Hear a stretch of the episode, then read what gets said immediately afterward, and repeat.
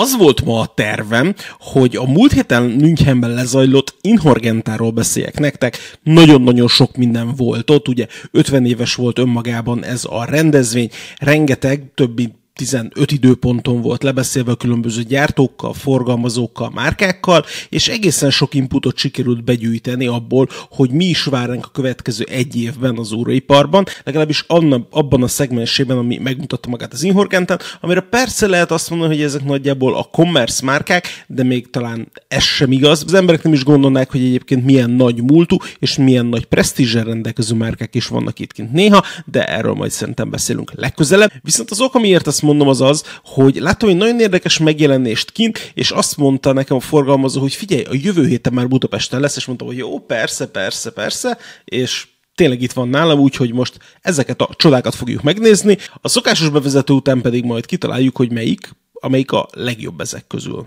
Ez most a podcast formátum. A teljes élmény érdekében néz meg YouTube-on, vagy a beszéljünkorákról.hu-n. Számomra üdítő látványa az, hogy az Orient milyen lendülettel mutatja be az egyes márka családokhoz tartozó modelljeit, és ami most itt van előttünk, ez sem egy új család, viszont a legeslegújabb színállások, és ezzel próbál a márka egy kicsit olyan fiatalos lenni, hogy ez most ilyen nagyon creepy fiatalosság, ilyen Hello Fellow Kids jellegű, vagy egyébként tényleg fiatalosra sikerült, ezt majd mindenki eldönti, de én úgy gondolom, hogy egészen jól eltalálták. Aztán, hogy ez rezonálni fog-e majd a fiatalságra, vagy nem, azt nem az én dolgom eldönteni. Az én dolgom az, hogy most kinyissuk ezt a dobozt, és megnézzük, hogy mi van benne. Ezt a termékvonalat Orient Contemporary-nak nevezik, és ez azon belül egy szemiszkeleton. Próbáltam jelezni a gyártónak, hogy alapvetően én nem érzek ebben semmi szemiszkeleton, mert hogy ez gyakorlatilag csak egy Open Heart, ugye, hogyha ez a Bambino lenne, akkor azt mondanánk rá, hogy ez a Bambino Open Heart, de ők valamiért szemiszkeletonnak hívják, amivel egyébként nincs gond szerintem, és nyilván ennek a két dolognak van egyébként metszete. Például a Moving Blue kapcsán, amikor voltak még külön kivágások a számlapon, akkor valahol meg lehetett érvelni azt, hogy ez miért szemiszkeleton, itt alapvetően én ezt nem érzem, viszont ez egy kicsit ilyen ki fancy hangzó dolog, és úgy, hogy úgy gondoltam, hogy hagyjuk is rá erre a gyártóra. Viszont a döntést azért ne hagyjuk rájuk, hogy szerintünk melyik a legjobb, úgyhogy pássuk is bele magunkat. Kezdem az én képzelbeli top listámat alulról, hogyha nem gond.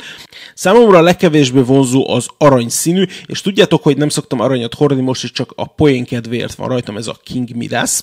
Nyilván az összes modellnek egyébként Sunburst a számlapja, tehát hogy egyik sem ilyen nagyon egyszerű, nagyon letisztul, hanem van benne egy ilyen kis játékosság, hát aranyszínű PVD borításos stokban az aranyszínű mutatók és az aranyszínű indexek, ez egy tök jó dolog, viszont számomra ez a lista legvégére kerül, az aranyszín még a dobogóról is lecsúszik, viszont aki nem, az egyértelműen a zöld kiadás lesz. A zöld színnek ugye alapvetően van egyfajta érdekessége, és van egyfajta reneszánsza is, mostanában rengeteg márka jelentett meg zöld színű modelleket, és ebben a nagymárkák is, és a közepes márkák is előjárnak, mint ahogy például ez a megjelenés is itt előttünk. A zölddel egyébként szerintem egyáltalán nincs gond, de mondjuk én egyáltalán nem hordanám, itt is megint a zöldnek és az aranynak a játéka miatt valószínű, viszont nekem nagyon tetszik az a részlet, hogy nem csak az indexek és a mutatók lettek aranyszínből, hanem hozzá méltóan az Orientnek a logóját is aranyjal nyomták rá erre a csodálatos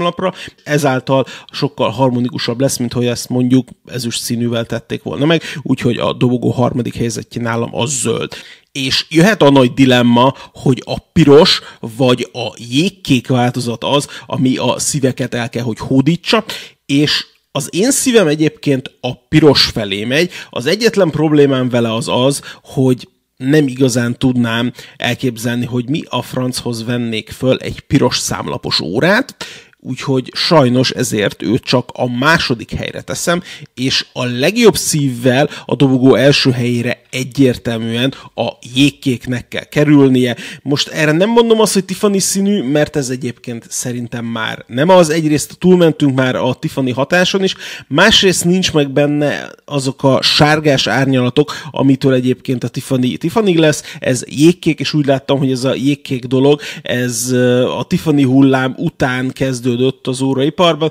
hogy úgy gondolták, hogy valamennyi visszalet fogjuk már ki ebből a vitorlából, de azért annyira ne távolodjunk el tőle, és én ebben látom azt, hogy ezt a, ezt a jégkékes dolgot elkezdték a gyártók nyomni, és szerintem egyébként ez egy tök jó irány, nyomjátok még tovább. Az átmérője 40,8 mm, vagyis kevesebb, mint 41 mm. Ez teszi igazi unisexé ezt a teljes családot, tehát hogy hölgyek és urak is bátran hordhatják. A vastagsága 10,7 mm, tehát kevesebb, mint 11, a hossza viszont 48,5 mm, ami a japánoktól természetesen megszokottak a hosszú fülek, és itt sem spóroltak velük, viszont úgy gondolom, hogy ami azért 50 millis hosszúság alatt van, az egy bárki számára nagyon jó hordható méret, és itt is erről van szó. Az összes modellnek a szíja tömör szíj, a végszemei nem tömörek, ezek csak ilyen kapcsos végszemek, és egyébként a spórolás nyilván valahol meg kell, hogy jelenjen, és ez természetesen a csatján jelenik meg. Maga a kristály előhátul zafír, és nincs rajta dátumublak az F6S22-es szerkezeten, ami ugye elsőre még szemet szúr az embereknek, hogy kis másodperc mutató van a 6 óránál, és a nagyon izgalmas benne szerintem nem is az, hogy kis másodperc mutató van, és hogy nyílt szíves, hanem ezt a kettőt hogyan rakták össze. Tehát nekem nagyon-nagyon-nagyon tetszik az a kis benyúló rész a nyílt szív fölé. Ez ad egy kis bonyolultságot, egy ilyen kis szofisztikáltságot egyébként a teljes számlaphoz, tehát nem csak az, hogy figyeltek srácok, hát mi tudunk ide egy nagy lukat ütni a kerek vágó eszközünkkel, ne. És akkor itt van, ütöttünk egy, egy, izét, egy lukat, már csak bele kell igazítani a nyílszívet, és tessék, hanem hogy konkrétan egy apróságot mi megcsináltak, hogy akkor ez a kettő most érjen össze, foglaljon kevesebb helyet, és akkor igazából nem egy, hanem két lukat vágok, és akkor már akkor ez egy kicsit ívelt, a belső része az meg duplán ívelt, és akkor így van egy kis bonyolultsága, és hogy még jobb legyen,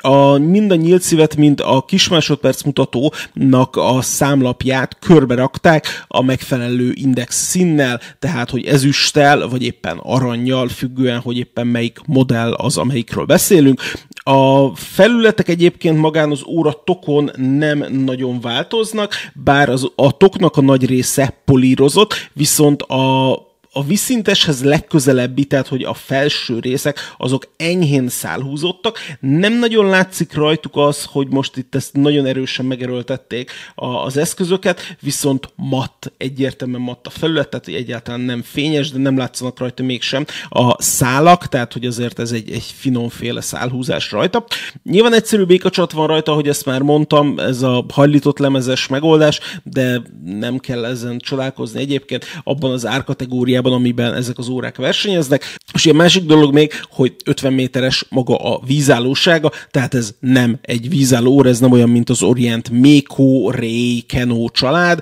hanem konkrétan ezeknek nem menetes a koronazájuk, kihúzható, bepattintható koronájuk van, ezért az 50 méteres, illetve az 5 atmoszférás úgynevezett vízállóság, ez mégsem egy sportóra, vagy hát ez ilyen, ilyen igazából ilyen átmeneti óra, a, valahol az valahol ez a sportosan elegáns dolog, tehát hogy nem szigorúan sportóra, mint az előbb felsoroltak, és nem is elegáns, mint a Bambino, ez a kettő között van, és egyébként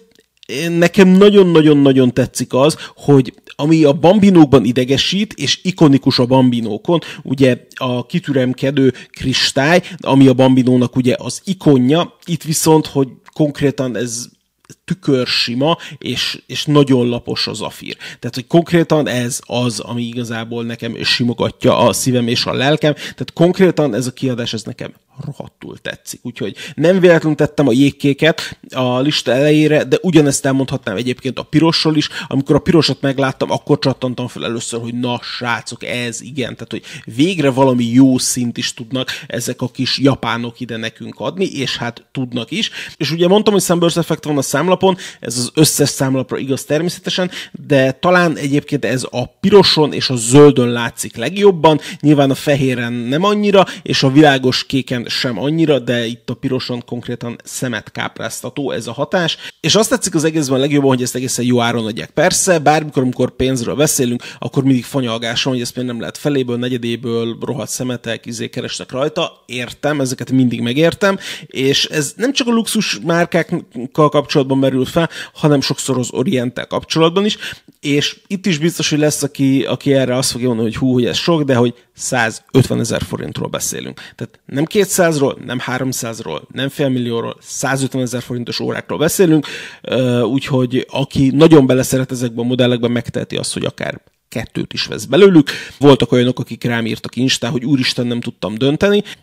A két óra vétel egyébként csábítóan hangzik, de szerintem, de én önmagában a mértékletességet egy nagyon jó erejének tartom, úgyhogy szerintem egy szép órát meglátni és megvenni az mindig jobb, mint kettőt, mert inkább legyen egy óra, amit nagyon szívesen hordasz, mint kettő, amit felszívvel. Ami nekem még iszonyatosan tetszik a számlappal kapcsolatban, az a kis árok az indexek alatt. Nem tudom, hogy ez egyébként technikai megfontolás, tehát hogy emögött van-e valami, szerintem egyébként nincs, hanem ez konkrétan design megfontolás,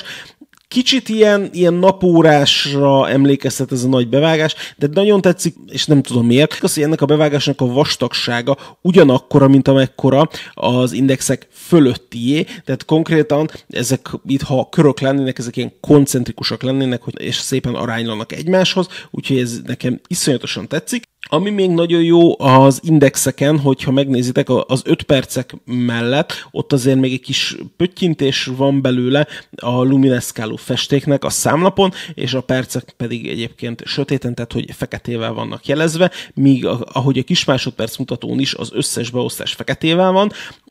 és nekem egyébként az még egy kicsit gyanús, hogy nagyon szépen néz ki a szerkezetnek, ugye az előbb már említettem, hogy F6 S22-nek hívják ezt a szerkezetet, ugye az F6-os család volt eddig is, tehát hogy itt ne számítsunk semmi nagy technikai újításra, ez ugyanaz a család, ami megtalálható a korábbi mékókban, réjekben, kanókban. Az egyetlen újítás benne a kis másodperc mutatás,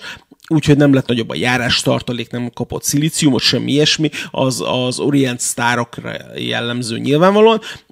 Viszont itt úgy nézem, hogy mivel kilátszik ugye a nyílt szív, ezért ott a főakat részeken mintha políroztak volna, és ez megint egy olyan dolog, ami egyébként nekem iszonyatosan tetszik, tehát hogy a kilátszó részek itt nem durvák, hanem hogy illeszkedjen ennek az órának a hangulatához ezek is polírozásra kerültek, az ilyen apró részleteket azért mindig szoktam értékelni. Ugye mondtam az árat, de ez nem a teljes igazság, az aranymodellnek az ára nem 150 ezer forint, hanem 165 ezer forint, ez természetesen a PVD aranybevonat miatt van, ami rá került, itt a gyártó úgy gondolta, hogy azért mégiscsak kell egy kicsit különbséget tenni ezek a modellek között, úgyhogy én szerintem erről a csodás Orient Contemporary Semiskeleton óra családról ez az, amit el szerettem volna most mondani. Érdekel a véleményetek, írjátok le, hogy nektek melyik az, ami legjobban tetszik. Én most az elmúlt negyed órában azt mondta, hogy nekem melyik tetszik a legjobban. Írd le kommentben, és találkozzunk legközelebb, amikor már remélem, hogy az Inhorgentel tudunk beszélni, és nem érkezik meg valami nagyon fontos újdonság, bár egyébként az a helyzet, hogy 26-án, azaz hétfőn van egy új megjelenés, és már a csomag az úton van, úgyhogy lehet, hogy hétfőn megint egy ilyen kis rendkívüli, nem World Premiere jellegű, de valami kis nagyon forró bejelentéssel fogok érkezni, úgyhogy majd találkozunk legközelebb. Szevasztok!